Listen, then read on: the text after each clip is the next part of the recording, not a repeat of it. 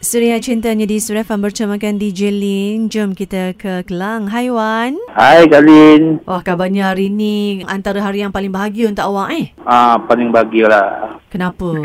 Bahagialah hari jadi diri saya.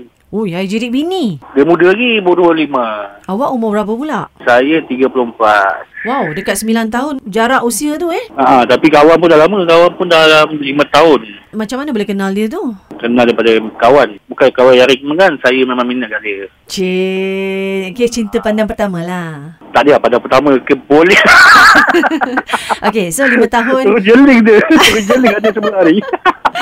lima tahun menyulam cinta akhirnya mem- mengambil keputusan untuk menikah rumah tangga. ya betul Kalin. Alhamdulillah. Berapa tahun dah kahwin dengan isteri tu? Baru bulan satu tadi. Tahun ni? Ah, ah. Oh, masih lagi tahun apa honeymoon ni eh? Ah, tahu tak apa. Baru je bulan lepas, dua minggu lepas oh, pergi Penang. Pergi cuti-cuti yang jalan. Fuh, Pergi bagus lah. Untunglah isteri awak dapat suami kan awak ni kan. Rajin bawa bini jalan-jalan.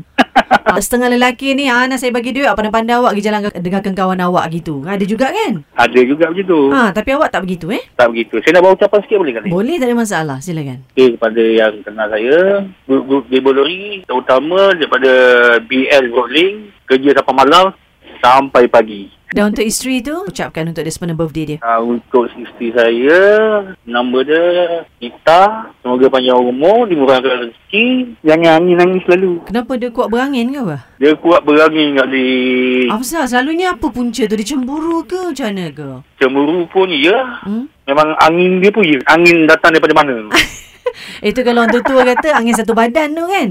ah betul tu. Tapi ada angin-angin dia lah. Kalau angin dia okey, ah okey. Time angin dia short, ah saya pun ikut short. Oh, ini berat juga ni cerita ni yang ikut angin ni kan? Tapi 9 tahun agak jauh juga jarak kan? Bagaimana masa awal-awal dulu kan? Eh lah, kahwin bulan 1 tahun ni kan, 2020. Nak dapatkan rentak tu. Dah, sebab ni isteri muda 25 tahun. Awak 30 lebih kan? 30-an kan? Hmm, betul tu. Saya kena ikut hentak dia. lah. Saya kena ikut je dia punya perangai dia. Kalau ikut perangai saya, saya rasa awak. Tak berapa stable lah eh? Ya betul tu kali. Kena mengalah. Uh, awak mengalah berkorban dan ikut rentak isteri macam tu. Ya betul kali. Tapi isteri minat K-pop tak? K-pop pun dia minat, K-pop pun dia minat. Awak rasanya kalau 30-an minat K-pop ke tak berapa kan? Ke macam mana? tak berapa sangat. Ah, awak minat lah lagu jiwa 90-an gitu kan? Ya betul kali. Tapi bila kahwin awak kena minat K-pop jugalah. Kena ikut hentak dia.